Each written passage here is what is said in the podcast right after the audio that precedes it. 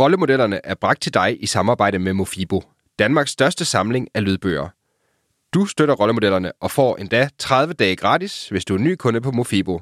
Koden, der giver dig adgang til mere end kvart million e- og lydbøger, er rollemodellerne. Kan du sige, far, kan du sige rollemodellerne? Rollemodellerne? Rollemodellerne. Mit navn er Bjørn Vestergaard Barfod, og det her det er min søn Valdemar. Hvad han ikke ved er, at jeg over 40 afsnit har skabt rollemodellerne som gave til ham, så han kan sætte sit eget aftryk i verden, når han bliver stor. For rollemodellerne er et kartotek af mennesker, som har tur gå mod strømmen, gå efter drømmen. En skildring af dem, der har haft mod til at kunne, og viljen til at ville. Selv har jeg lært uendelig meget af mine samtaler undervejs, uanset om gæsten var Martin Thorborg, Lars Seier eller Mia Wagner. Og jeg håber, at du, kære lytter, også vil lære af gæsternes erfaringer og strategier. Læn dig tilbage og lad dig blive forbløffet, berørt og måske vigtigst, inspireret. Velkommen til Rollemodellerne. Her starter du med den bedste inspiration. Ja, hej med dig, kære lytter, og rigtig hjertelig velkommen til det her afsnit, som faktisk er det næst sidste i tredje sæson af Rollemodellerne. Dagens afsnit, der skal du møde en sand øh, nordjysk øh, serieiværksætter, som øh, med mere end 20 års startup-erfaring virkelig har formået at bygge nogle rigtig succesfulde forretninger inden for nogle ret forskellige brancher, vil jeg sige. Gæsten er ikke enig, men det kommer vi ind på i podcasten. Den gæst, du skal møde i dag, det er Mads Peter Vejby, og du kender ham formodentlig fra virksomheder som M1 Mobil, Lotto 24, eller senest fra hans engagement i spilvirksomhederne Sego og Magnet Gaming. For uden sit arbejde er Mads Peter også meget aktiv i Børnecancerfonden, og øh, han er også lidt en levemand, der både brænder for store sportsvogne, og øh, han har faktisk også taget et pilotcertifikat. Og øh, så for at ligesom binde cirkel tilbage til øh, rollemodellerne, så er han også rigtig gode venner med en af de tidligere deltagere i podcasten, nemlig Jakob Risgaard. I dagens snak kan du blandt andet høre, hvordan Mads helt fra barns ben altid har vidst, at det her med at fejle, det var, det var aldrig en mulighed for ham. Du kommer også til at høre lidt om, hvorfor han praktiserer en meget striks filosofi i forhold til at arbejde en helt normal 40 timers arbejdsuge. Også selvom han er iværksætter, og det faktisk er et råd, som han sender videre til alle andre. Apropos gode råd til iværksættere, så er jeg nødt til at fremhæve, at Mads faktisk for nylig også er blevet øh, radiovært, fordi han har startet et helt fantastisk nyt radioprogram, hvor han i samarbejde med Trine Hansen fra Party Box giver rigtig gode råd til iværksættere, øh, som er baseret på øh, rigtige problemstillinger, som iværksættere sender ind. Man kan vel kalde det en slags massermonopolet for iværksætteri. Jeg er selv helt hooked på det her program, og allerede efter de første fire afsnit kan jeg sige, at jeg kommer til at høre dem alle sammen, fordi de er mega gode. Programmet det hedder Booster, og det kan du lytte på P1, eller også så kan du finde den på DR.dk. Det kan jeg varmt anbefale, du gør. Og så vil jeg lige til sidst her lige komme med en lille bøn. Husk, at hvis du godt kan lide rollemodellerne, du gerne vil støtte op om podcasten og mit arbejde, så vil jeg være dig enormt taknemmelig, hvis du øh, har, har mulighed for at gå ind og efterlade en anbefaling eller et review af podcasten i din øh, favorit-app. Det øh, tager dig cirka 25 sekunder, og det vil være en kæmpe hjælp for mig og for andre lyttere. Så har du mulighed for at gøre mig den lille betjeneste? Fedt. Endnu en gang rigtig hjertelig velkommen til det her afsnit. Det her det er rollemodellerne. Afsnittet er nummer 55, og dagens gæst det er Mads Peter Vejby fra Sego. Rigtig god fornøjelse med podcasten. Rollemodellerne er bragt til dig i samarbejde med Tech Savvy Media. Et fedt medie med fokus på tech og iværksætteri. Jamen Mads, øh, tak fordi jeg måtte øh, komme her i øh, jeres smukke lokaler i Aalborg. Jamen tak fordi du vil tage dig tid til det.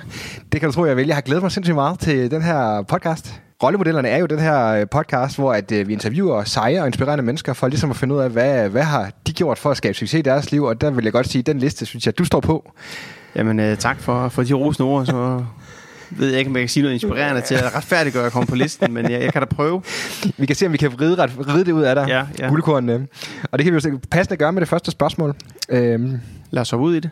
Som lyder noget i stil med det her, øh, Mads, øh, fordi at øh, Rollemodellerne er jo en podcast, der handler om de mennesker, som har været med til at forme vores liv, og som har været med til at gøre til de mennesker, vi, vi ligesom er i dag. Hvem har været de største rollemodeller i øh, dit liv, Mads? Uh, ja, altså der har jo været mange, men altså hvis man sådan øh, kigger på øh, forretningsmæssigt, så var jeg faktisk rigtig imponeret af Bjarne Ries, både som øh, kan man sige, sportsudøver og som, øh, og som forretningsmand. Så har jeg også været meget imponeret af Lars Larsen, Øh, og så har jeg faktisk også været meget imponeret af Claus Riskær øh, Ja. i hans øh, unge erhvervsaktive dage. Det er godt nok, nogle, øh, det er godt nok en blandet øh, skare af erhvervsfolk. Ja, ja, men det, det er det jo. Men altså, jeg synes jo, der var jo et eller andet, synes jeg, øh, magisk over Claus Rieskær i hans unge dage. Altså, han var meget velartikulerende, og der var fart på ham, og der var lidt det der fuck jantelov, og han skulle fremad, og han havde nogle ret gode visioner, ikke? Så jeg er faktisk egentlig, kan man sige, lidt ked af, hvordan det endte med ham. Jeg havde egentlig, jeg havde faktisk håbet, at, at, at han ville, ville, ville at det endte anderledes med ham. Lad mig sige det sådan. Det, det, det, det tror jeg, der er mange, der gør. Han havde, han havde nogle visionære tanker, må man sige. Ja, det, det, det synes jeg var egentlig også en, øh, kan man sige, en, en, sådan, en, en god energi. øh, Så, men øh, ja, Hvorfor Bjarne Ries? Jamen, øh, jamen det er fordi, at, at han var bare den der seje fighter. Der var jo aldrig nogen, der troede på, at han skulle vinde Tour de France, og han var bare øh, Bjarne Føren fra Herning, og jeg synes bare, at, at det, han har egentlig har været igennem, altså med at, altså, de timer, han har tilbragt alene på en cykel, og den måde, han bare har været fuldstændig fokuseret på, at han ville vinde Tour de France, det synes jeg bare er ekstremt sejt gjort. Og så synes jeg faktisk, at han beviser det en gang tilbage efter med hans cykelhold, hvor jeg siger, at jeg vil skabe verdens bedste cykelhold. Og igen, der er også den der fuck jantelov, ikke med, at jamen, jeg vil bare, jeg kunne godt tænke mig bare at være en del, og jeg kunne godt tænke mig bare at være med. Nej, Werner Ries, han er med for at vinde, ikke bare for at være der. Og det synes jeg bare er, er fantastisk. Øhm, og Lars Larsen, det jeg godt kan lide ved ham, det er, det, det er sådan en ting, jeg synes, vi har, vi har glemt meget herhjemme, det er, at han var den der sådan sindige jyde, hvor at øh, købmandskabet, det fyldte alt, og det var, øh, øh, det- han gjorde nogle komplicerede ting enkle, eller forsøgte at gøre det i hvert fald. Og der var meget også, som man sådan sidder og snakker om, ja, hvad skal vi leve af i fremtiden? Vi skal være tech-samfund, vi skal udvikle vindmøller, vi skal det ene, vi skal det andet, ikke? Og jeg synes egentlig, når jeg sådan, som dansker tager rundt i, i verden, og så jeg ser en jysk butik, så bliver man sgu sådan lidt stolt. Det er samme ligesom, hvis man nævner Lego, eller man ser en Mærsk-container. Der er sådan et eller andet, tror jeg, man finder inspirerende. Og så synes jeg bare, det er fedt, at den her fuldstændig røvsyge idé, som at sælge hovedpuder og dyner, at det bliver helt blevet så stor en, en, en forretning. Og det synes jeg står lidt i kontrast til øh, de der pep talks, vi hele tiden får om, at uh, vi skal leve af teknologi og viden osv. Sige, nej, ikke nødvendigvis. Og regeringen skal slet ikke blande sig i, hvad det er, vi skal lave, fordi hvis de gør det, jamen, så er sådan en som Lars Larsen aldrig kommet til. Og det skaber rigtig mange arbejdspladser så at lave en handelsvirksomhed, hvor man bare køber noget billigt, eller producerer noget billigt og sælger det dyre. Det er lige så fint, som at udvikle en eller anden øh, teknologisk øh, platform, der løser en eller anden problemstilling. Ja. Så, øh, så ja, det var nok de tre, der sådan, kan man sige, erhvervsmæssigt har ja, formet mig. Der er to ting, jeg godt lige kunne tænke mig at så spørge lidt ind til i forhold til det der, for det er rigtig, rigtig spændende. Øhm, det første er, jeg kan næsten høre lidt, i og med at du sådan både nævner egentlig lidt Bjarne Rises, øhm, hvad kan man sige, øhm, vindermentalitet, hvis man kan kalde det det, og egentlig også La- Claus Risk her, der er lidt hen ad vejen med det samme, i hvert fald at turde stikke næsen frem. Er det nogen, du beundrer meget, dem der, som tør at bryde normerne, hvis man kan sige det? Jamen det er det, og jeg, jeg synes også nogle gange, når jeg ser nogen, så tænker jeg også, at øh, det er sgu et eller andet sted sejt, de tør. Altså tænk sig, at de gider stå model til det, mm. øh, og, så, og så tage de tæsk for noget, de tror på, hvor jeg måske nogle gange har tænkt, nej, jeg, jeg kunne godt sige et eller andet her, men nej, åh, jeg overgår ikke, øh, du ved, at tage kampen, og så lader man det bare gå i glemmebogen. Der, der synes jeg egentlig, at, øh, at det er meget sejt. Mm. det, er- det er et interessant, interessant perspektiv, og jeg tror faktisk også, når du siger det her med, at købmandskabet øh, vinder frem, at, øh, at det virker til, at der er en lidt en modpol på vej faktisk. Meget af det her tech-iværksætteri har jo været meget hyldet igennem ret lang tid. Men jeg synes egentlig også, at jeg kan fornemme lige nu, i hvert fald hvis man kigger sådan på startup-miljøet, at der er et større fokus på nu, måske på mere normale virksomheder, quote on quote. Øh, Jamen det tror jeg rigtigt, men jeg tror også bare, at der sker det med tech, at det er blevet moden, så det er ikke længere, øh, det er ikke længere noget nyt, og det er ikke øh, sådan noget fugle på tagen, og måske og en gang, og alt det her, det er blevet så meget håndgribeligt. Og, og Facebook og Google tjener jo altså rigtige menneskepenge og, og skovler penge ind, selvom de har en gratis service. Så det er jo ligesom på bevis af den her forretningsmodel med at give noget væk gratis til brugerne, det kan man tjene penge på i den anden ende.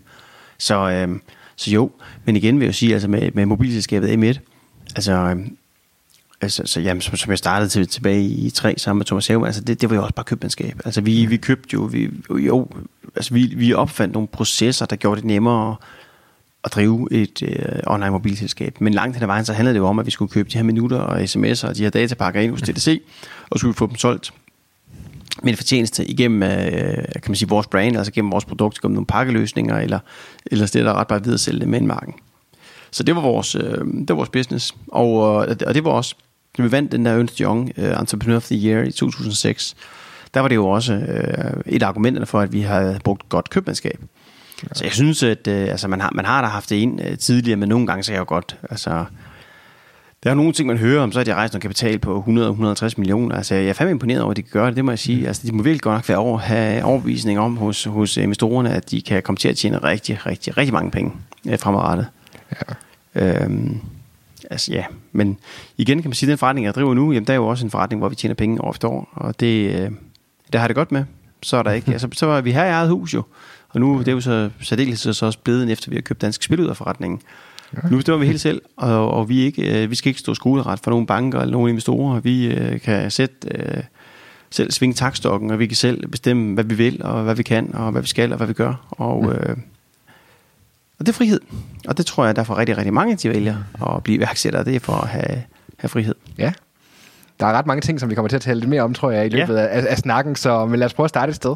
M1 var jo, som du selv var inde på, var jo, hvad kan man sige, dit, uh, det venture, som ligesom gjorde, at du blev økonomisk overhængig, eller man kan sige der, uh, at uh, de første store rigtige exit, hvis man kan sige det.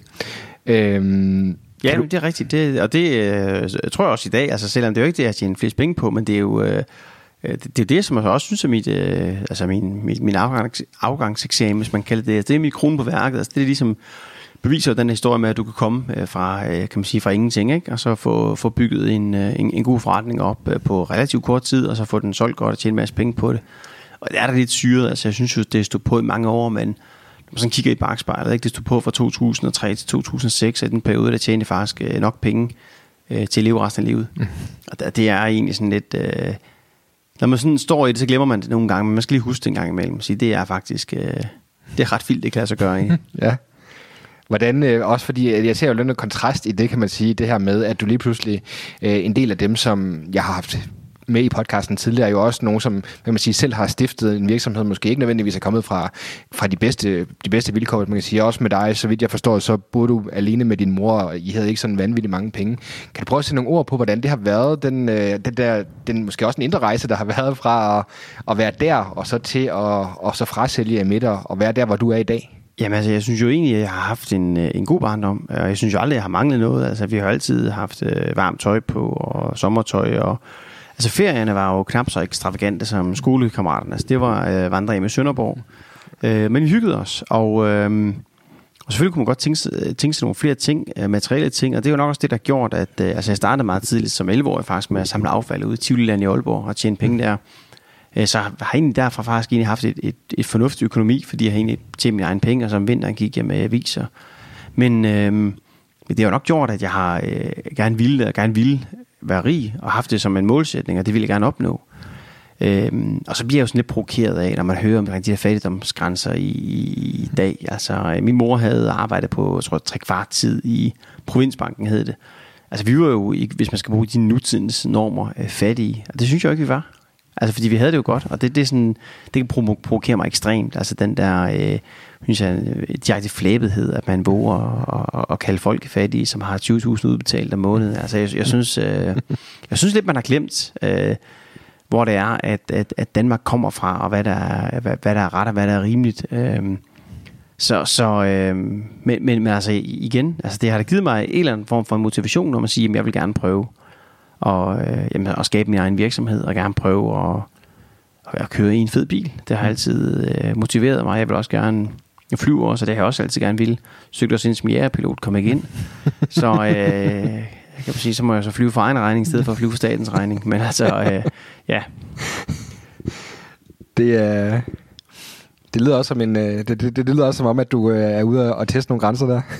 Ja, ja det ved jeg ikke om, om, om, om, om jeg er, men altså, øh, men, øh, nemlig, jeg, jeg, jeg synes egentlig, jeg har haft det øh, glimrende, så jeg, jeg kan ikke, altså, øh, jeg var ikke sådan super god i skolen, og det interesserede mig ikke rigtigt. Øh, jeg synes måske nogle gange, det gik for langsomt, og ja, jeg var begyndt faktisk egentlig først sådan at lave noget i skolen, om, tror jeg omkring, da jeg kom på efterskole, lige i 10. klasse. Altså jeg lå virkelig med øh, rigtig, rigtig dårlige karakterer indtil da.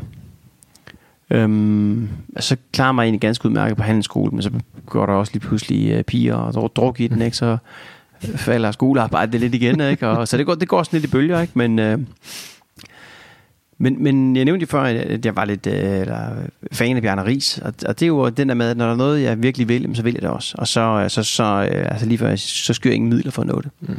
Og det, tror jeg sådan ligesom satte sig i kraft, også da jeg besluttede mig for, at nu ville være selvstændig, så besluttede jeg også mig for, at, øh, at det at fejle, det var ikke en option. Mm. Og at jeg besluttede mig for, at øh, altså jeg, havde sådan, jeg arbejdede lidt som telefonsælger, og jeg havde sådan lidt med, at, øh, at, at alle mennesker har nøglen til pengeskab. Du kan altid sælge dem noget. Det handler bare om, at du skal sige de helt rigtige ord i den helt rigtige rækkefølge, i det helt rigtige tempi, i det helt rigtige tryk på de rigtige steder, og give dem lov til at, at have en tænkepause på de rigtige tidspunkter. Så, så du kan altid sælge noget til alle. Du skal bare sige de rigtige ord i den rigtige kombination. Så det er ligesom koden til pengeskabet. Ikke? Og, øh, og så er den der med at sige, at vi er alle sammen mennesker. Så, øh, så hvis nogen kan, hvorfor skal jeg så ikke skulle kunne det? Hvorfor skulle jeg være dårligere end dem? Hvorfor er det noget, der sådan, det er jo ikke, øh, altså erhvervsfolk er jo ikke sådan en bestemt race eller noget. Det er jo bare ganske almindelige mennesker, der bare har gjort nogle ting. Øh, så med de to ting, så besluttede jeg mig for, at jeg ville have succes. Og så var det bare øh, milliardfejl. Mm. Altså, ah, tæt på. Men altså, jeg har lavet mange fejl. Og det har man bare lært af. Og så man kommet videre på dem, og så man prøvet noget nyt. Og så siger det gik ikke, som man prøvede noget andet. Og så øh, falder du tilbage på noget, du kan, og så prøver du at forfine de ting. Så, øh, så, så det er jo den der stedighed, jeg besluttede mig for, om det, at det vilje det her. Ikke? Og det tænker jeg sådan lidt det samme med, med Bjarne Ries, for han har prøvet nogle ting, og så, øh, så det duede ikke, når så prøver han en ny træningspas, så prøver han en ny kost, så prøver han en ny cykel, altså hele tiden prøver sig frem og sige, hvad er det der, indtil han finder øh, noget, der, der virker. Hvordan har det været for dig? Det der med, øh, altså, og hele den der med at beslutte dig for en, altså en ting er at tage beslutninger, det ved vi. For eksempel den 1. januar, der er mange, der har taget en beslutning, der er også mange, der dropper det igen. Øh, hvad man siger, hvordan har det været for dig, det der med at så gå ud af den line, hvor du ligesom siger, ja, failure is not, a, is not an option, øh, som jeg hørte lidt sige? Jamen, øh, det, det, jeg tror, det er fordi, at når du har... Altså, jeg kan huske en gang, jeg var, øh, jeg var i militærpolitiet, og så var der sådan en, en rekruttur, der hed Kløknægt, og så udgår jeg så, det var sådan bare en uge, jeg tror, jeg udgår ret tidligt faktisk, onsdag aften eller sådan et eller andet. Og da man så lige har siddet og hvilet sig lidt og ømme sit knæ og ryg og sådan ting, så sidder man sådan lidt med en tanke, ah, man kunne fandme godt have gennemført. Nu er der gennemført, nu er der gået ud. Og det var bare sådan, den, den stank bare den der følelse af, at øh, man ikke havde gennemført den tur. Man kunne egentlig godt, hvis man bare bed, bed sammen. Jeg tror, at det, det besluttede mig bare for, at øh, jeg ville ikke fejle igen. Jeg kan også huske en gang, øh, i, også i militæret, hvor vi så skulle tage, øh, vi skulle tage sådan en kampsømmermærke, øh, sølv tror jeg det var. Og der var sådan en rimelig svær øvelse, hvor vi skulle hoppe ud med tøj på fra 3 meter ved med gevær, og, eller sådan et atrapgevær, fordi ægte blev ødelagt, der kom i vand, og men vi skulle hoppe ud derfra, og så skulle vi så ned og så tage øh, og så trække alt tøjet af, og så skulle vi svømme nogle meter bagefter. Og, og jeg kan bare huske, at jeg kæmpede og kæmpede for det der skide tøj af, og det her øh, udstyr af. Og så... Øh, og så stod jeg, giv nu op, øh, Vejby, giv nu op. Og du ved, de stod deroppe og næsten klar til at hive en op af karret, der sagde, nej, fandme nej. Så havde jeg sådan, at prøv at du kan sagtens holde vejret i et minut. Og det er fandme lang tid. Og hvis du nu bare trækker vejret dybt, bare lad det falde til bunden. Jeg sank jo med det samme, jeg havde tøj på. Mm. Bare lad det falde til bunden. Og så brug det minut. Og der står 20 kammerater deroppe, og hvis du ikke kommer op inden for en minut, så hopper de og hæver dig op. Mm. Så du dør ikke af det her. Så tænkte jeg, hvad fuck jeg gør det? Så tog jeg bare en dyb indånding, så løb jeg bare falde til bunden. Så lød jeg bare synke, og så stod jeg bare helt afslappet. Så, så talte jeg bare og sagde, nu bruger du tage stille og roligt. Knap nu skjorten op, knap nu jakken op, knap nu bukserne op. Selvom det driller lidt, så bruger du lige den tid, der er de her 10 sekunder på lige at snå det øh, bånd op, der binder ned ved anklen ganske rigtigt, så kom jeg op og fik helt over. Jeg var helt ramme bunden, sad dernede et stykke tid. Kom jeg op, øh, følge ved at løbe øh, tør for luft, ikke? Øh, fik været igen ned og hente de der ting, jeg havde smidt op og kaste dem op på kajen, og så skulle man svømme, jeg kan ikke huske, 300 meter eller sådan noget. Det var nemt med, med, mm. med, med geværet på, ikke? og så bare i, i uh, underbukser eller badebukser. Så var det ligesom sådan, så var den hjemme, det var bare, det var bare tiden, der skulle gå der, ikke? Mm. God form også. Men det var sådan en, en, en beslutning, jeg sagde, jamen det, det, det ville jeg der, for det, det, jeg, jeg, gad ikke, jeg gad ikke fejle igen. Mm. Så ja, det, og det virkede jo, og det er jo pisse stolt at have fået det mærke. Altså det er også, øh, jeg tror alle har kampsøm, kampsømmer bronze, men sølv er sådan lige mm. Tændt over. Ja. Det er, det er, det er, det er nummeret vildere. Hvad siger du? Det er nummeret vildere. Ja, men der er sådan, der synes der var rimelig stor forskel fra. Det ene det var med, at du kunne svømme, det andet der, at du, du rent faktisk også kan noget, ikke? Så. Ja. Enormt spændende, en, en enormt spændende historie, vil jeg sige, Mads, og, og måske lidt i forlængelse af det kan man også sige, at i forhold til iværksætteri, øhm, der nævnte du lidt tidligere, at det her med, at der, der har været helt sikkert været noget motivation for dig i det her med at så se, at du, at du vil gerne være økonomisk overhængig, eller du vil gerne tjene nogle penge, øh, køre nogle fede biler og de der ting. Men du nævner egentlig også friheden lidt. Friheden i, i forhold til iværksætteri, er det den, der driver dig i, i dit arbejde, eller hvordan? Øh, jamen, det, det er jo sådan lidt, en, nu nu man kommer ind i sådan en dødsspiral. Fordi, øh, hvad er det så, der motiverer en nu? Jamen, altså, jeg, jeg, altså det, jeg kan jo godt lide at bygge noget op, og jeg synes jo, det er sjovt, det vi laver. Jeg synes, det er spændende. Jeg synes jo, altså... Øh, selvfølgelig er der altid noget, man ønsker sig, man godt kunne tænke sig, man godt kunne tænke sig lige et lidt større fly, og lidt større bil, og lidt større hus, og, og, og, men, men det, der motiverer mig i høj grad nu, det er jo at se vores idéer blive ført ud i livet. Ja. Og det er jo også hvad det vigtigste for iværksætteri, det er altså skide hul på dine idéer. De er ingenting værd, hvis ikke du kan føre dem ud i livet. Skal kunne eksekvere på dem, altså få dem ud i livet, få dem, få dem godt omsat til virkelighed. Og det motiverer mig i dag, og det, det er sådan lidt, at det vil vi gerne have op, kan vi mærke. Vi vil gerne ud, og så vil vi gerne være... Øh, altså, vi laver casual underholdningskasinospil, og hvad, hvad er det for en størrelse? Jo, i bund og grund, så kan du sige, det er en en 21 knæk en spilautomat. Vi bygger bare så mange lag på den, at det er en underholdningsspil. Og ikke bare nogle hjul, der spænder, og så vinder du noget. Altså, det er en, et, et, et spil med en underliggende chance for at vinde nogle penge. Øh, og vi kører med meget små indsatser, så vi, vi har ligesom sådan taget en, en plads i markedet, hvor ingen af vores konkurrenter gider være, hvor de egentlig uh, siger, at vi uh, faciliterer, at du kan vinde nogle penge, hvor siger, vi faciliterer, at du kan spille det sjovt spil, og så samtidig vinde nogle penge. Men vi vil gerne være de største i Europa, der laver det. Og det er vores målsætning. Og vi har en ambition om, øh, hvor at vi skal starte i Sverige her. Der har vi øh, en, en plan for en øh, lang række andre markeder, som vi gerne vil ind på. Og det vil jeg gerne se, at det bliver til virkelighed. Det håber jeg, at det lykkes. Og det, det ja, og så selvfølgelig, er, altså, hvis det lykkes, så er forretningen jo mange gange mere værd, men, men øh, for mig at se, så, så er det mere et spørgsmål om, at, at vi får altså vi får det her op at flyve, og vi ligesom kan sige, at øh, vi gjorde det sgu. Ja.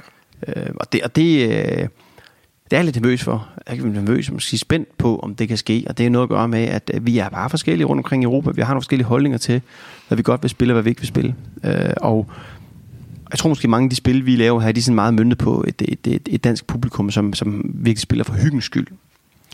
Og det kan jeg være lidt nervøs om, om man også spiller for hyggens skyld i England, og, og i Holland, og i Tyskland, og i Sverige, og i Norge, og så videre, så videre ikke? Eller om de spiller mere for at, at vinde.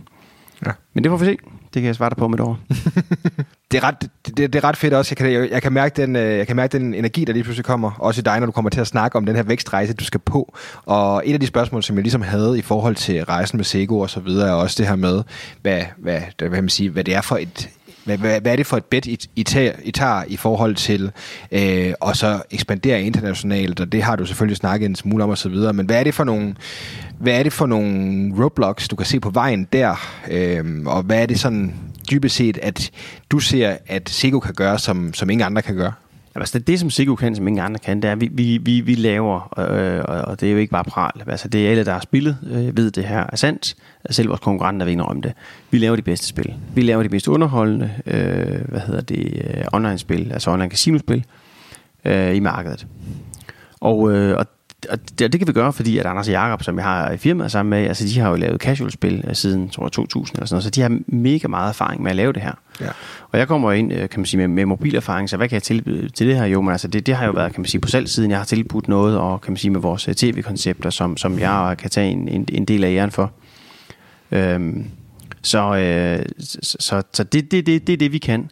Øh, og hvad kan fejle ved det? Jamen, der kan jo selvfølgelig fejle det, at, at de spil, vi laver, de er ligesom for, for meget specialiseret på et dansk publikum, og at de ikke falder igennem, øh, slår igennem i udlandet.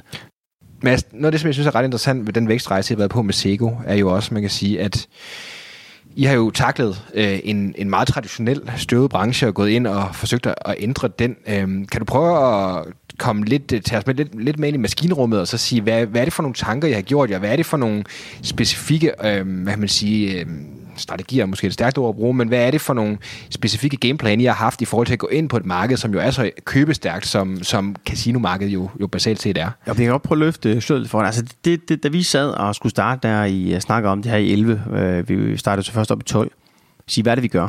Kigger vi jo meget på at sige, okay, hvem er der i forvejen? Hvem, hvem tror vi kommer ind? Vi vidste jo selvfølgelig, at øh, Dansk Spil ville være klar, men vi vidste også, at, øh, at de her store, altså Unibet og Bet365, ville være der. Så hvad satser de på? Jamen, de satser meget på sportsbooking og sportsbet og altså, ja, betting generelt. Okay, hvad er der ikke så meget fokus på? Og det var sådan lidt, der var ikke så meget fokus på, på spilautomater. Uh, Anders Jakob havde drevet uh, Kommer Vind uh, portalen i lang tid og vidste jo, hvor mange uh, brugere de havde, og hvor mange der egentlig godt kunne lide at spille på sådan online uh, altså slotmaskiner øh, bare for sjov skyld. Så okay, så prøver vi at, at ligesom tabe ind i det segment, der hedder, det er ikke den smarte fodboldspiller, det er ikke, det er ikke Brian Laudrup med, med brylcreme i håret og alle de her ting, det er ganske almindelige øh, her fra Danmark, øh, som sidder et eller andet sted, øh, typisk Jylland, øh, og godt kan lide at, at spille, og gerne vil hygge sig med det. Øh, og det var ligesom den øh, take, vi tog på det. Og så havde vi så dengang allerede øh, fra starten af faktisk øh, den målsætning om, at vi vil ikke kan man sige, være mobile first, men vi vil være mobile equal. Altså vi vil både have vores spil, de fungerede rigtig godt på en PC eller Mac, men også på en mobilenhed. Og der tror vi vandt noget i forhold til vores øh, konkurrenter. Og så prøvede vi at sige, okay, hvad er det mange, de går efter? Men de går efter, og det så vi jo også med, at du kan få 1000 og 10.000 kroner i bonus. De gik efter høje bonusser. Og vi kørte faktisk ikke på nogen bonus i starten. Vi kørte med 100 kroner til bonus. Øh, det gjorde vi sådan set, begyndte vi at indføre, da vi startede med at annoncere på tv, fordi at så skulle man indtaste bonuskoden TV100, og så kunne vi jo se i vores system, hvor mange der indtastede af den, ergo så måtte de have set tv-reklamen. Så kunne vi ligesom måle, om den virkede. Så det var faktisk derfor, vi indførte den her bonus. Øh, så, så det var ligesom også en anden øh, tilgang til det, så vi ville ikke, øh, vi ville ikke øh, lokke folk ind med store bonusser, og vi ville lave noget, øh, kan man sige, nogle spil, som egentlig ikke er, øh, er sådan synligt populære, men som vi ved, med den erfaring, vi har med online-spil, at det, det er noget, som, som øh, en del faktisk spiller. Øh, og så prøvede vi at gå i luften med det, og prøve at, ligesom at definere vores helt eget øh, space på det her marked, og så gå udenom, øh, kan man sige, øh, de, de her high-profile øh, konkurrenter, som, øh, som, som kom ind fra udlandet, og som jo havde nogle kæmpe altså penge øh, tanke. Altså vi stiftede jo Spil Nu for en halv million kroner, ja. altså minimumskapital, eller var dengang for et AS. Ja.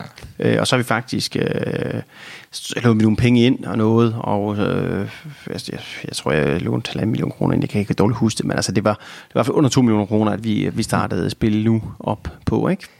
Det er også helt vildt, ikke? Altså, det, altså, kæmpe stor respekt for at så være i stand til at skabe den forretning på et så altså lille fundament økonomisk, når man tænker på, som du selv er inde på, altså når man ser nogle af de helt store udenlandske spilselskaber, hvad kapital de egentlig har. Var det fordi, at du tror, I var god til at altså, se, se hullet i markedet, så at sige? Eller hvad tror du, der har været grunden til, at I lykkedes med altså det? Ja, altså for, for, for, for helt altså, vi, der var ingen af os, øh, der havde forestillingen om, at det kunne blive så stort, som det er i dag. Altså det, det var der ikke. Altså vi, vi, vi, vi så sådan, at det var lidt den samme tilgang, jeg havde til M1. At hvor jeg siger, okay, markedet er kæmpe stort. Vi skal bare have en lille del af markedet, for at vi kan få det til at løbe rundt. Når vi får det til at løbe rundt, så kan vi sætte os ned og tænke, sige, kan vi få nogle gode idéer, der kan få det her til at blive noget større. Det, det er sådan ligesom øh, meget, meget simpelt tilgang til det. Jeg har den samme tilgang med alt, også med Park Park. Så vi prøver at se, hvad det, vi kan drive det til. Og så har vi bare drevet det til mere, til mere, til mere, til mere, bare gjort igen og igen, og forbedre, forbedre, forbedre, forbedre. Øhm, og markedet er stort, og det har vi kunnet tjene en, øh, en masse penge på, og det har jo været fantastisk. Så der har ikke været sådan en, kan man sige, en helt forkromet plan på, at vi skulle nå derhen til, hvor vi var i dag. Vi har bare haft det mantra hele tiden, at vi gerne vil gøre det bedre i næste måned, end vi gjorde i forrige måned. Og så har vi hele tiden bare prøvet at fintune på, den, på alle mulige små ting, og det gør bare, at vi har en ekstremt velsmurt maskine i dag. Altså, det er hele til mindste detaljer omkring, altså, hvordan vores kampagne performer, og øh, altså, øh, hvad farver vi bruger på vores øh, øh, annoncer osv., hvor vi sidder simpelthen og, altså vi har ikke nogen psykologer til at udtænke det. Vi, vi, vi gør nogle ting, vi har nogle idéer om, kunne virke, og så tester vi, hvis brugerne kan lide det, så øh, kører vi videre med det. Hvis ikke kan lide det, skifter vi og tager noget nyt. Så på den måde er vi relativt holdningsløse til mm. vores øh, marketing og vores øh, produkt. Altså vi, vi arbejder ud for de retninger, som kunderne godt kan lide. Og så kan vi godt sidde og... Altså vi har brugt det, var spil, vi lanceret øh, på Comvin-platformen, som vi har brugt et år på at udvikle. Og det var skide godt spil. Altså det var virkelig øh, helt ned til mindste detalje. Det spillede bare, kodningen var flot, alt var godt. Kunderne gad bare ikke spille det. Mm. Og det var sådan en, øh, det, det var sådan en wake-up call for at sige, det er altså bare ekstremt vigtigt med det der øh, fail fast. Altså vi, vi kunne lige så godt bare have udgivet det spil langt for inden, fyldt med fejl, og så har vi bare opdaget det samme kunderne synes, det er røv. Ja. Så vi skal ikke arbejde videre på det. Vi skal bare komme det i graven, og så kunne vi have brugt det ni måneder til at lave noget andet bagefter. I stedet for brugte vi helt over på at lave det helt 100% færdigt, ja. og så står vi med et dårligt produkt. Så, så, så det er vigtigt for os, altså, at, vi, at, øh, at vi er hurtige til at eksekvere på vores idéer, at der ikke øh, bliver spildt for meget tid med at få det testet. Det lyder meget til, at det har været en meget iterativ proces. Kan du prøve at sætte på på det i forhold Ja, jeg ved ikke, hvad det ord betyder. men, men, øh... at, at, at, at, igen, altså egentlig er det jo også et, måske et fint ord for det, du egentlig siger, men det her med, og så, når jeg spørger på en anden måde, i for eksempel Sego, øh, når det er sådan, at I bliver med med hele tiden udvikle jer, og ja. hele tiden, jeg kan, jeg kan fornemme, at der er noget datadrevet i, at I simpelthen kigger på, hvordan reagerer kunderne på det, I sender ud til dem. Men også det her med, hvordan er det lykkedes jer at skabe en organisation, hvor at I på den måde, som du siger, fail fast, er vigtig for jer? Altså, vi går ikke, altså, vi er meget, meget øh, flad øh, hierarkisk organisation. Vi er tre ledere, og vi er egentlig sådan øh, sideordnede ledere på det. Og selvfølgelig er der nogen, der har noget ansvar over andre, fordi de sidder med det område, og så er det naturligt, at man bare spørger dem. Øh, vi arbejder i teams op, og hver team er egentlig sådan en øh, selvstyrende enhed, der egentlig selv træffer beslutninger og får ansvar for det, de sidder med. Og så har jeg der selvfølgelig nogle ledere med, hvor de ligesom bliver guidet til, hvad for en retning vi skal gå, men derudover, så, øh, så, så, så styrer teamsene sig selv, Øh, og det gør også, at vi egentlig har altså meget lidt management ind over vores personale. Det er jo så også en type medarbejder, så det er jo intelligente folk, vi har med heroppe. Altså det er jo øh, musikere, designer, øh, altså computeringeniører, computer, dataloger, og programmører og sælgere og så videre. Øh, som, som er intelligente mennesker, men, men de er jo også, mange af dem er måske også, øh, specielt måske grafikerne, lidt mere af nogle, nogle kløsehoveder nogle gange, ikke? som øh, kræver noget struktur. Men det får de jo ligesom at arbejde sammen med nogle mennesker, for så får man den her øh, kan man sige, gruppeånd med at sige, nej, okay, men jeg måske gerne sove til klokken 11, og jeg skal egentlig bare sidde og lave mit eget. Sige, nej, hov, jeg bliver nødt til at møde ind, fordi øh, Jens han møder altså klokken 8, mm. og han kan ikke blive færdig, før han får det grafik, jeg skal lave til ham. Mm. Så på den måde, der, har man, der, der, der, der kører det bare super godt, altså med, at vi arbejder i, i de her teams, og, at de teams jo også gerne vil, vil være gode, ikke? Og så shuffler vi rundt, så det er ikke de samme teams, vi kører med, altså, hvor, så vi også kan få øh, kendskab på kryds af, ja, af virksomheden, så er det ikke bare altid det samme mennesker, man sidder med. Det lyder også til at være et, et godt arbejdsmiljø. Jamen, det er da også øh, super. Så, så sidder jeg så her isoleret nede i den ene for mig selv. Det er så, fordi jeg snakker så meget i telefon og råber så højt. Eller ikke råber højt. Jeg snakker, jeg snakker, jeg, så jeg snakker rigtig meget i telefon. Og jeg er sådan en af mange har de, som skriver, og så, så skriver de på Slack eller i mails rundt, og det det, når jeg går rundt og snakker med folk lærer mig meget. Så jeg har fået mit eget kontor. Ja. Et dejligt kontor, du har med. Ja, ja og det, det kan nu er det som podcast, så kan man ikke se, men du har vel lagt mærke til min flot Putin-plakat, ikke? Ja, hvad handler det om? Ja, det var en, en, en, en kollega, jeg havde, som uh, vi gik og jokede lidt med hinanden, så, så fik jeg en Putin-kalender af ham. Okay. Altså, hvem er mere man end Putin? Og så, øh, så, øh, så jeg flyttede herind, der var så outdated, så tog jeg så bare billederne ud af den og satte op. Det synes jeg var meget skægt. Så fik han sådan en, en, en Trump-nikkedukke, sådan en optimist-Trump, øh, som hver gang han så ligesom rystede det ved skrivebordet, så stod Trump og nikkede med, med hovedet til ham. Så det var sådan, det var sådan en joke, uh, joke vi havde. Så. Jeg, jeg ved ikke, om det er, der må man sige pest eller kolera, så at sige. ja, nej, men altså, jeg synes jo, det er meget sjovt at, at se det der, altså, men øh, og, ej, nu er der dog ikke et billede, hvor han rider på en bjørn, men han, han kunne lige så godt have gjort det, ikke?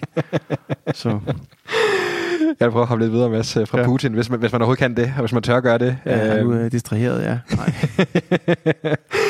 øhm, du har måske været lidt inde på det, men jeg tror, jeg vil prøve at bore en lille smule mere i det. Det der med, at, øhm, at du, du lykkedes dig at skabe succes på tværs af nogle meget forskellige forretninger, og meget forskellige brancher, øh, med både Sego og med, hvad kan man sige, og også med M1 og så videre. Øhm, er der nogle sådan specifikke ting, du har kunne se, har skabt succesen for dig, øh, på tværs af de forskellige forretninger, du har været involveret i, eller sagt på en anden måde måske, øh, nogle specifikke øh, ting, du gør, eller nogle specifikke måder, I opbygger organisationen på, som giver den, øh, det gode fundament, som egentlig du har kunne bygge videre på, og så skabe den succes?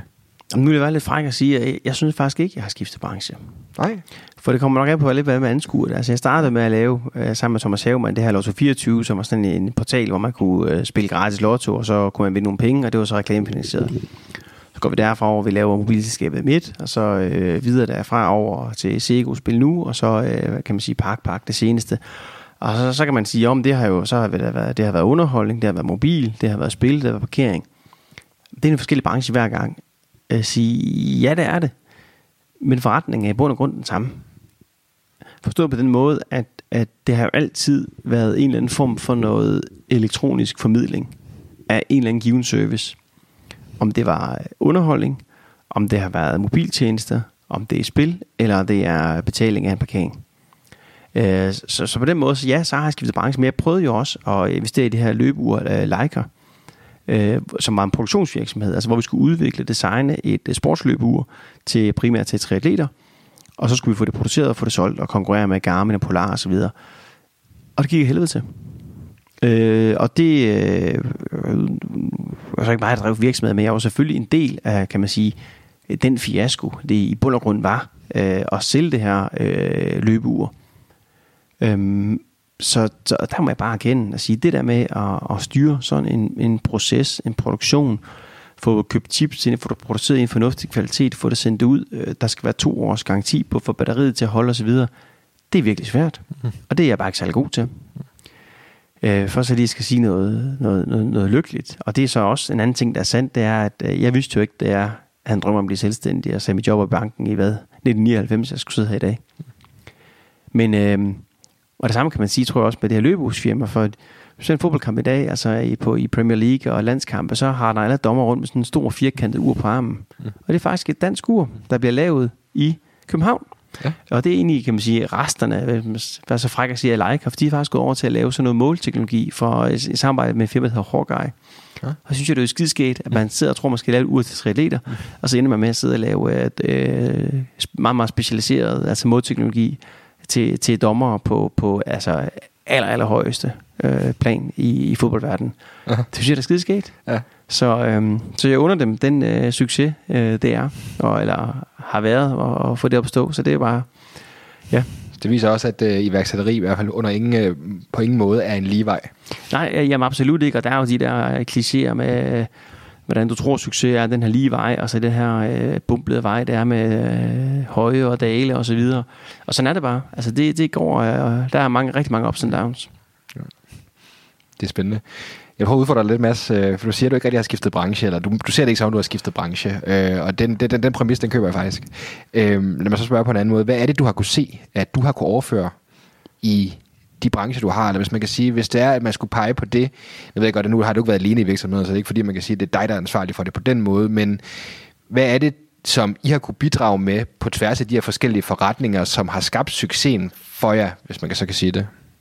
Jamen altså, jeg, jeg vil sige helt klart, i, for Emits vedkommende, der var det... Øh der, der, der var det en, øh, en, en platform, vi lavede, som bare gjorde, altså vi sad jo 17 mand og styrede 120.000 mobilkunder, og så migrerede vi OnPhones kunder over bagefter, da TDC købte dem.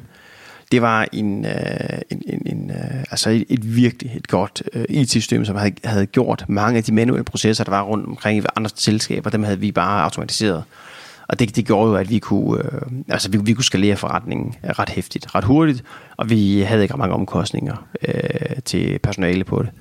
Så det var, øh, det var, det var super fedt. Altså det, det, var, det var det, der gjorde forskellen der. Så, så vi har ikke opfundet noget, men vi har været med til at innovere branchen. Øh, vi, øh, jeg har sådan en, en tegning af det, meget, meget primitiv og simpel tegning, hvor vi egentlig, øh, hvor egentlig bare har skitseret det her peelingssystem på en, en, en lap papir med at sige, at vi har kunden her, og så skal vi alle de her forskellige ting, der sker med, at han skal have sendt et SIM-kort, han skal betale for det, han skal have et e-mail, om skal aktiveres på nettet, han skal tjekke sig RKI, han skal tjekke hans adresse ved CPR-register. Alle de her ting har vi bare gjort øh, altså, sammen til en proces. Og det var det, var det vi tilførte. Øhm, hvad har vi så tilført? Øh, altså, vi Park Park, det er jo lidt det samme. Altså, vi har heller ikke opfundet noget der. Vi har bare sådan, okay, GPS, det findes telefonen, okay, fedt. Øh, når man kan også øh, betale, kan man være dankort, okay, fedt. Altså, okay, kan man så prøve at øh, bruge det til noget smart? Kunne man så øh, koble det sammen med, at man bare kunne betale på sit nummerplade nummer, hvis du må koble sin nummerplade til sit dankort via den her applikation, og så p-vagten han får informationen serveret, som han gerne vil læse den. Det kunne man faktisk også godt. Og så har vi egentlig brugt nogle af de samme, kan man sige, øh, metoder, som vi faktisk gjorde i, i M1, ved, på lige at, ved at sidde og skitsere rundt, hvad er det for nogle processer, der egentlig foregår ved det, øh, hvad er det, der sker, når man parkerer, og så prøve at samle det til en. Øh, og så er den der koncept omkring, øh, igen fra, fra telebranchen, sige, hvad vil man gerne der? Jamen, der vil du gerne give en god kundeoplevelse, du vil gerne øh, finde til kunden, altså øh, gør ham tæt, og det vil du gerne gøre ved at, at sælge både fastnet og mobil og bredbånd. Altså, du vil sælge lang række tv til ham, lang produkter. Og så øh, jamen, investerede jeg i en parkeringsejendom i Horsens, så så opdagede jeg bare, at parkeringsselskabernes tilgang til det var den stik modsatte. De ville faktisk bare gerne udskrive nogle bøder til kunden, og så havde han skrevet igen. Mm. Så det var sådan, at hvis man havde et abonnement i, øh, i Aalborg for eksempel, så var det ikke noget med, at det firma, der havde et abonnement, de gjorde en skid for dig for, for dig til at parkere på deres pladser andre steder i Danmark. De havde måske pladser over hele landet, men de gjorde ingenting for dig. Det var ikke sådan, de sagde, at nu er du kun hos os. Øh, så hvis du nu skal til Aarhus, Vejle et eller andet sted, så har vi nogle pladser dernede, og dem kan du bruge, så du får 10% eller sådan et eller andet. Øh, det, var, det var bare, nej, nu skal du bare, du skal bare ud, eller så skal du, og der kommer derned, så må du gerne glemme at sætte parkeringsskiven, så kan vi sende en bøde til dig. Altså, og der, der vil vi gerne prøve at, sådan, øh, at give en god parkeringsoplevelse, i stedet for at det ligesom var den der, øh, altså, lidt øh, Joachim Fernand anden tilgang til, øh, til parkering. Så det er det, vi prøvede at, at gøre med den branche. Prøve at tage lidt, lidt, lidt tele-mindset ind over parkeringsbranchen. Og det er til, til dels lykket. Altså vi er så op imod, at mange af altså de her parkeringsselskaber er jo... Øh, altså de, de er måske lidt mere konservative, lad os sige det sådan. øh, og, og nogle af dem har stadigvæk den der mentalitet, så tror de, de selv, at vi skal udvikle vores egen app, fordi at kunderne de gider godt at have 10 apps, når de skal ind og parkere, så vil de lige kigge, hvad logo står der udenpå, og sige, jamen selvfølgelig gider de ikke det, altså de vil jo bare gerne have det hele for en app, øh, og så kan de parkere der, ikke? Men altså, øh, det, det skal de jo så lige til at, at, at arbejde lidt med, så at sige, ikke? Øhm, jamen, øh, jamen, jamen Sego, jeg har været inde på det her, altså det, det, er jo, det er jo spillene, der gør forskellen, og det er jo den der måde med at sige, okay, vi har noget eksisterende, og det er de her skide hjul, der bare øh, drejer rundt, og så i stedet for, at vi bare viser dem tre bar eller tre kirsebær, og siger, at de har vundet, kunne vi gøre noget mere. Øh, og så havde man i gamle dage i Danmark, der kunne man få sådan nogle bonusspil, og det kom så egentlig af, at der var nogle regler for, hvor meget man måtte vinde på et øh, spin. Og så i stedet for at vinde, øh, for at omgå reglerne, så lavede man sådan nogle bonusspil. Så når man så vandt, så vandt man et bonusspil, og så var oppe i et bonusspil, så vandt man næsten hele tiden. Mm. Øh, og så kunne man så vinde rigtig mange penge. Og det var sådan et affødte det, at sige, kunne, kunne vi prøve at bygge lidt videre på den der idé, altså med, at, øh, at man, man har et bonusspil, hvor man, øh, man, man får en, en, en regulær spiloplevelse. Ja. I stedet for at du bare får en, en vild oplevelse. Hvis du prøver at kigge på sådan en, øh, din adrenalin, når du spiller, så kan du forestille dig, at hver gang julen de spinder lidt, så stiger adrenalinsniveauet lige en lille smule, og så duk, duk, duk, kommer den. Ej, der er jo en gevinst. Shit. Videre. Spinder du igen, og så stiger den måske lidt, og så kommer den første. Åh, det er kirsebær. Hvad er den næste? Er det også kirsebær, eller hvad er det nu? Og så sidder man, nej, du ved. Du kan forestille dig, at der kommer sådan mange nogle spikes, altså med, at det, det er spændende, røvkedelig, spændende, røvkedelig, spændende, røvkedelig hele tiden. Så du kan prøve at forlænge det lidt. Hvis du laver det her bonusspil, så ved du, at når du kommer ind i bonusspil, så vinder du. Du ved bare ikke lige, hvor, du ved ikke helt, hvor meget du vinder. Men du kan forestille dig, når du kommer ind, så er din puls op. Så, så har du også spænding, og så, så spiller du måske et minut derinde, så har du også et minut, kan man sige, højspænding, så at sige, mm. hvor du sidder ind i her spil. Og det, det er jo det, vi sådan, ligesom har tilført til hvor vi sagt, så vil vi gerne prøve at give dem en, en, en fed oplevelse derinde, hvor der er, at, at, at hver evig eneste spil derinde er altså virkelig spændende. Ja. Fordi nu ved vi, at der kommer, øh, vi kan vinde den store super jackpot, som ja, typisk er på, på 100.000 kroner og sådan noget. Ikke? Så, ja. så det, vil man altså, det vil man altså gerne vinde. Ja. Så det er, øh, ja, det, det, det, det, er, det det, vi egentlig har, har tilført til, til, til online-spillene. Ja, spændende. Så. Mads, øhm, hvis nu du skulle hoppe ind i en tidsmaskine, hvis vi nu leger en leg, der fandtes en tidsmaskine, og du kunne hoppe ind i den, og så øh, hoppe tilbage til Mads, øh, der sad øh, i slutningen af 90'erne, eller i 99, og skulle i gang med hans første øh, eventyr øh, som iværksætter, og kunne, øh, og kunne give ham sådan øh, en, to gode råd i forhold til at få en bedre, sjovere, federe rejse som iværksætter. Hvad, hvad vil du rådgive ham til, tror du, eller hvad vil du råde ham til at gøre? Åh, oh, det er godt nok svært spørgsmål, fordi øh, altså et eller andet sted, så kan man sige, at det er jo gået meget godt, men selvfølgelig er der jo sådan nogle ting, hvor man skulle øh, måske have, have stolet lidt mere på sig selv. Øh, men så er der også bare mange af de beslutninger, jeg sådan har truffet, jeg i bund og grund har været glad for. Jeg kan altid komme og sige, jamen dem, der købte sig ind i M1, vi fik nogle store med, der købte en tredjedel af virksomheden for, tror jeg, 250.000 kroner, og løfte om at stille en kassekredit til rådighed. Øh, skulle vi have gjort det? Så, ja, det skulle vi have gjort fordi øh, vi vil ikke komme hertil uden dem. Øhm, selvom hun siger, det, var, det, var, det, det skulle du aldrig have gjort, så, så har du tjent flere penge. Så ja, men, men sådan, sådan ser jeg ikke på det. Altså, jeg, jeg tror måske... Øh, øh, ja. Jeg tror måske, at, at øh, jeg ville have sagt til mig selv, at, at jeg skulle prøve at kigge øh, lidt mere internationalt, end, øh, end jeg gjorde. Øh, fordi jeg har kunnet lavet ting i Danmark. Og i bund og grund kan man jo være fræk og sige, at det er det samme stykke arbejde, du skal lave, uanset om du laver det for dansk marked eller for et øh, internationalt publikum. Og så alligevel ikke. Øhm, og så kan man så spørge øh, Michael Mortensen fra, fra Horsens af, som er milliardær, milliardær på at lave kase af huskompaniet. Han siger så det modsatte. Jamen, der er stadigvæk masser af penge til Danmark, så så længe der er det, så gider han ikke til udlandet. Og, og da han er millionær, og jeg kun, eller milliardær, og jeg kun er millionær, så har han jo mest ret. så, øh, så, så, så øh, men, men altså, øh, ja, men det, det, det, det, det, det ville jeg da gerne have været, altså have haft international succes. Det er lidt svært med at spille nu, fordi det kræver mange licenser. Det var faktisk også svært med M1, fordi vi skulle ind have netværksaftaler rundt omkring, så, så øh, ja, så, så ved jeg ikke, måske skulle jeg have valgt noget helt andet, altså noget virkelig noget, noget, noget, noget tech, altså, som, øh, som ikke kræver, kan man sige, lokal øh, kendskab eller lokal licens. Jeg tror nu dog, næsten alting gør efterhånden. Ja. Så, øh, men det ved jeg sgu ikke. Måske ville jeg bare have sagt, at øh, slå koldt vand i blodet, så tag en dag i gang, og ikke lade dig stresse så meget over tingene. Øhm, ja. Yeah.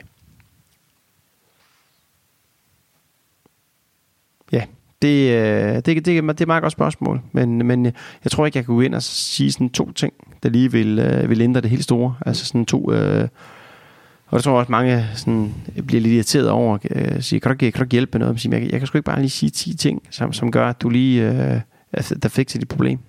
Altså, der har været mange ting, hvor man skal, altså, jeg gerne ville have sagt til mig nogle konkrete situationer, og sige, ah, Mads, det gør du kraftigt med ikke det der. Tænk dig nu om. Altså, vi kunne spare mig selv for nogle problemer, ikke? Men, øh,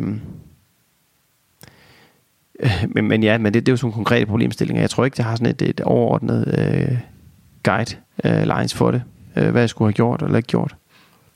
Man kan vel også sige, at et eller andet sted, så det er også alle rejser er jo unikke, hvis man kan sige det. Så det er svært at finde sådan overordnet, du ved, eviggyldige råd, som, som man vil kunne implementere i enhver iværksættersituation. Det vil altid være meget kontekstuelt i forhold til, hvordan du lige er øh, på din iværksætter. Præcis, men der er jo måske nogle ting, man kunne have sagt, ja, men du skulle så bare dengang, så skulle du måske bare have købt øh, ejendom op tilbage, da du fik dine midtpenge. Det er måske også rigtigt, ikke? Fordi så er ejendomsmarkedet eksploderet, og så kunne man, og alt det her, men... Øh, Altså, det, det, det, det, er jo ikke, det, er jo ikke, det, er jo ikke, det er jo ikke sådan noget, jeg forbinder med, med, med råd. Det er jo mere sådan nogle kan man sige leveråd, så at sige, ikke? i stedet for de der konkrete. Om, Guldkorn. Du skulle, ja, du skulle købe den her aktie på det tidspunkt. Sige, ja, ja, freden, hvad med det, ikke? Det, ja. ja. Det er måske et meget godt øh, overlæg. Øh, tiden flyver afsted, Mads. Øh, det er super, super spændende. Ja, det gør det faktisk også, ja. Det, øh, en af de ting, som jeg har bidt lidt mærke i, når jeg har læst nogle af de interviews, der har været med dig, har været, at du har, jeg vil ikke sige en ekstrem, øh, men øh, du har en, en filosofi om at kun arbejde de her 40 timer om ugen ish. Øh, det er korrekt.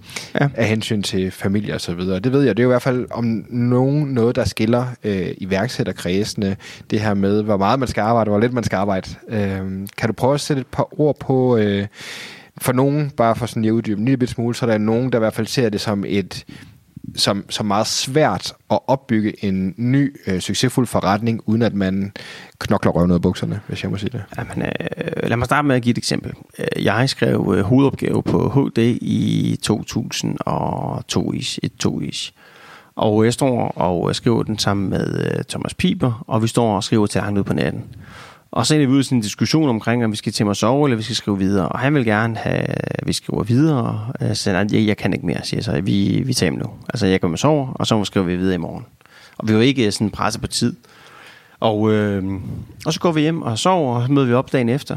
Og, øh, og så kigger vi bare, at, at store dele af det, vi stod og lavede aften før, det måtte vi slet. Det var simpelthen så ringe. Det var så fyldt af fejl. Mm. Så du kan bare ikke blive ved og blive ved og blive ved, uden det går ud over din performance. Og det kan du heller ikke, når du er iværksætter.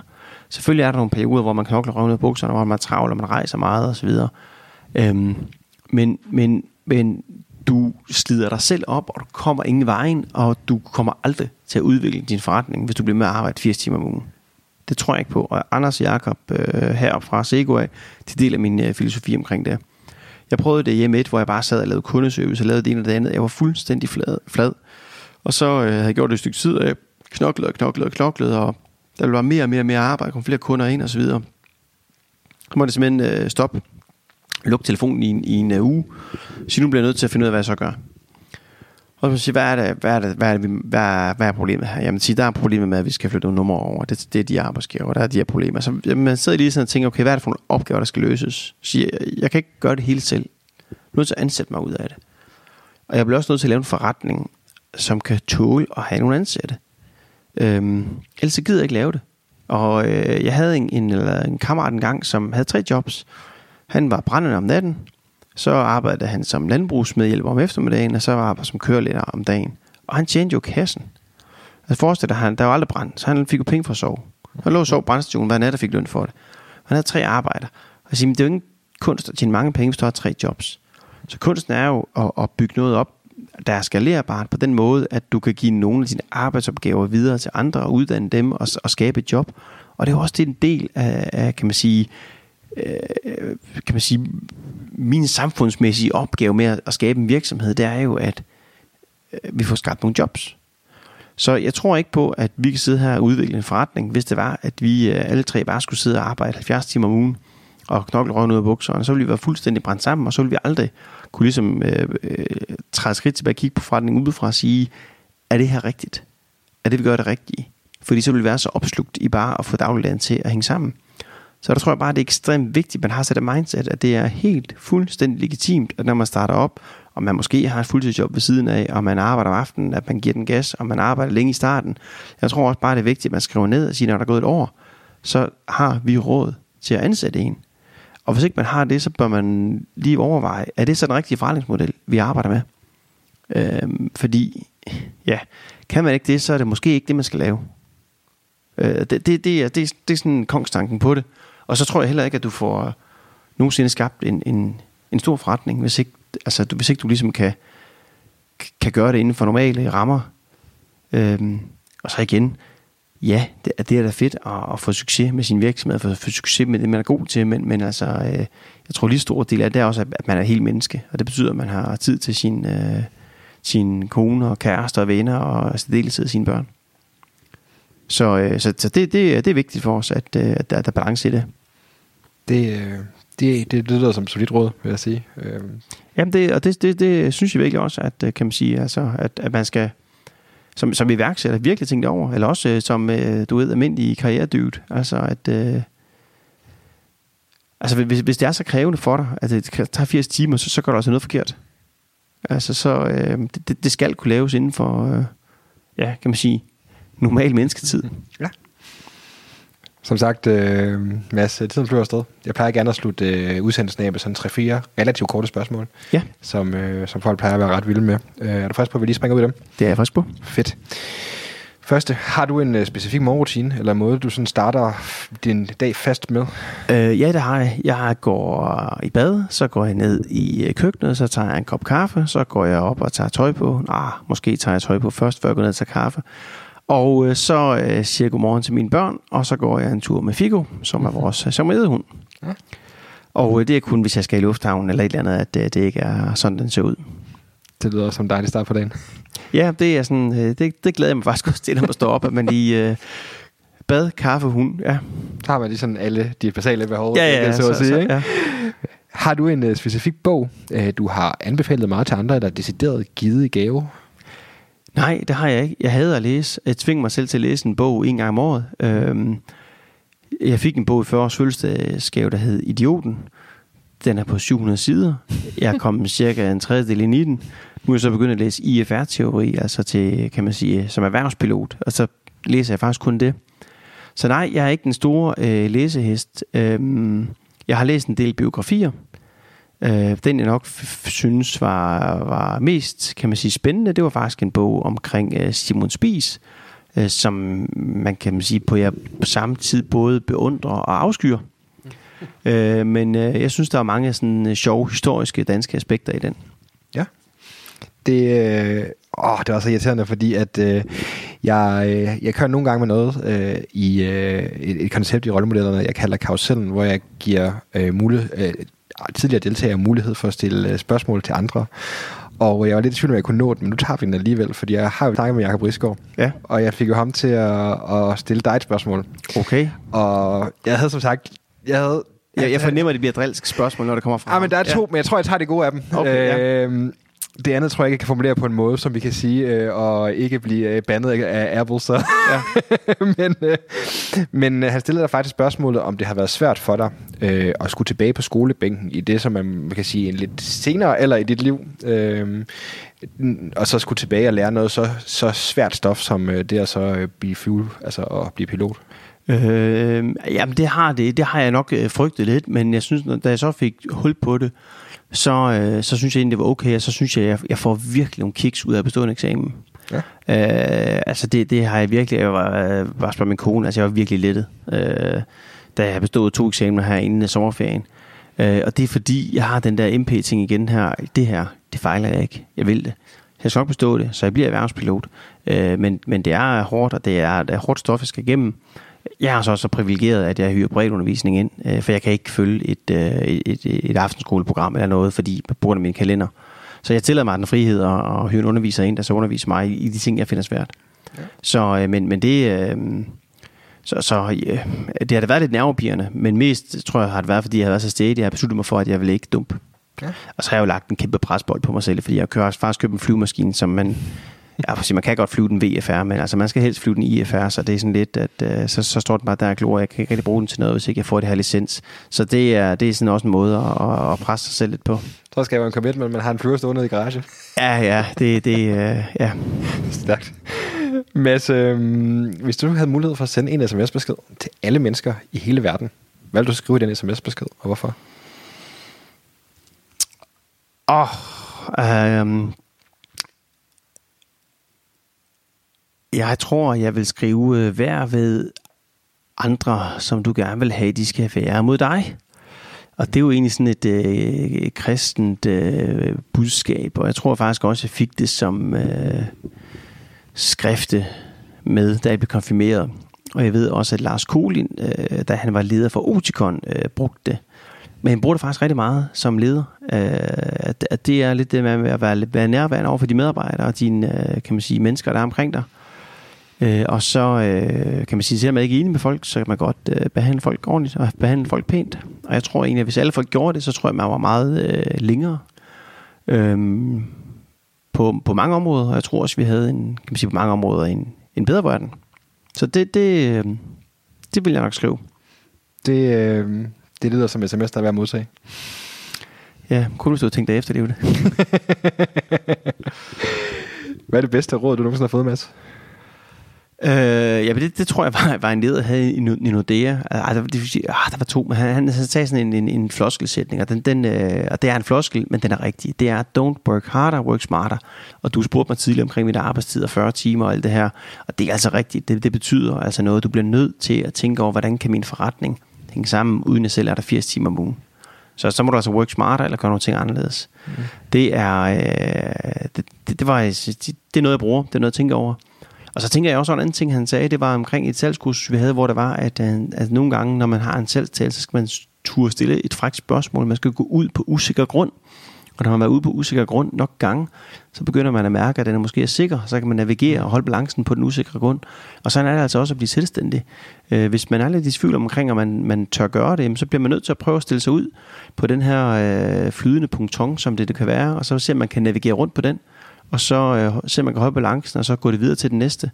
Og så må man træde skridt tilbage øh, en gang imellem, og, så, og sådan er det. Det er der ikke nogen skam i, men jeg tror bare, det er vigtigt, at man, øh, at man prøver det, og man ligesom kan, kan sige, at så har man, så man flyttet sig, og så har man i hvert fald gjort noget, som, som man må bange for. Øh, og det giver også en noget, at man ligesom har tur prøve at flytte sine egne grænser. Ja, solidt råd. Hvis nu øh, lytterne synes, det har været lige så fedt, som øh, jeg synes, det har været, øh, hvor vil de så kunne følge dig henne? Øh, sociale medier eller andet? Øh, ja, men øh, jeg har simpelthen blokeret min Instagram, eller for, lukket for den. ja. øh, jeg, åh, det er lidt med, det, jeg flyver jo meget, og det er ligesom om, at det... Altså, jeg er jo, jeg er åbenbart født hvad sådan noget, for sent, ikke? Ja, jeg, jeg skulle have været levet i 80'erne, så er det, så er det hot. så, øh, men øh, jeg, jeg, jeg, øh, LinkedIn, jeg skriver, nej, det, jeg, Facebook tror jeg, jeg stadigvæk skriver mest derinde. Jeg har bare sådan lidt en, en dårlig mani med, jeg synes nogle gange, jeg skriver, jeg skriver for meget brok på Facebook. Ja. Jeg tror, mange gør. Det er en dårlig vane. Jeg tror, jeg tænker mig selv til at skrive noget positivt, i hvert fald to gange om ugen derinde på. Men ellers så, ja, LinkedIn, øh, Facebook, og så, øh, ja, det tror jeg er det. Det er, det er Twitter bruger jeg ikke. Jeg tror, jeg linker det op til LinkedIn. Det er vist det. Det er, det er platformen, det? er platformen, det er. Mads, er der andet, du vil tilføje til den her samtale? Nej, nej, jeg synes, det var interessant, og jeg ved ikke, om jeg bare har snakket en vælge, eller når man hører dem, så er en rød tråd i det. Det er bare mig, der sidder og plapper løs. Det, øh, det finder vi ud af. Jeg håber i hvert fald, at man øh, kunne bare bruge øh, lidt af det, jeg har sagt. Det føler jeg mig overbevist om, man godt kan. Tusind tak, fordi du vil deltage. Selv tak. Du har lyttet til Rollemodellerne. Podcasten er produceret af mig, Bjørn Vestergaard Barfod, Klip og redigering, Anders Guldberg. Jeg er tilbage med en ny inspirerende gæst næste gang, så du kan starte med den bedste inspiration.